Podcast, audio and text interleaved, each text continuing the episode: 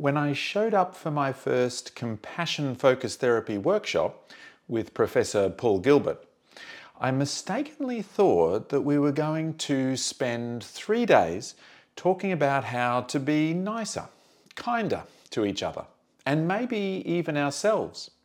What happened during that first morning was a revelation.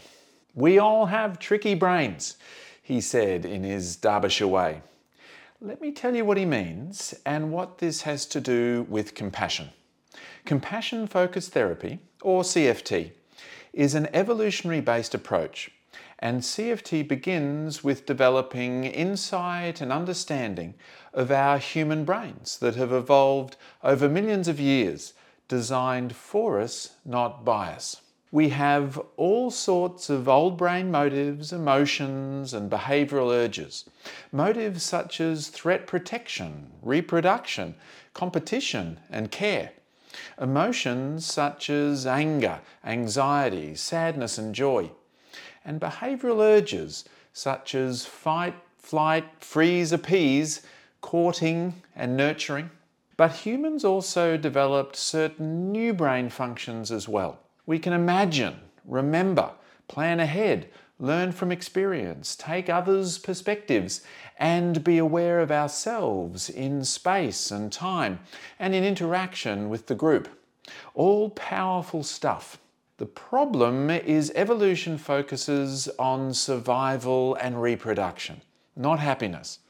And from a CFT point of view, one source of our suffering is our tricky brains, the difficult motives, emotions, and behavioural urges of the old brain, and the way the functions of our new brains get us all caught up in distressing loops of the mind.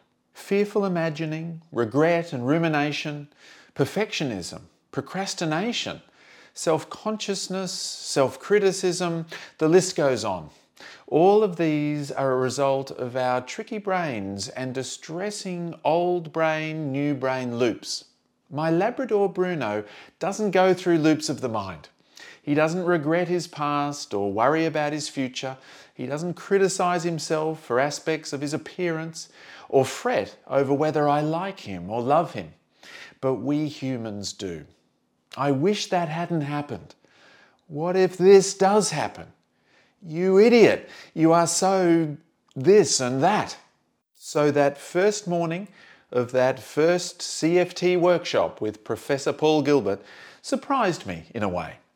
Evolution has given us tricky brains and tricky bodies, and a lot of our suffering comes from all that.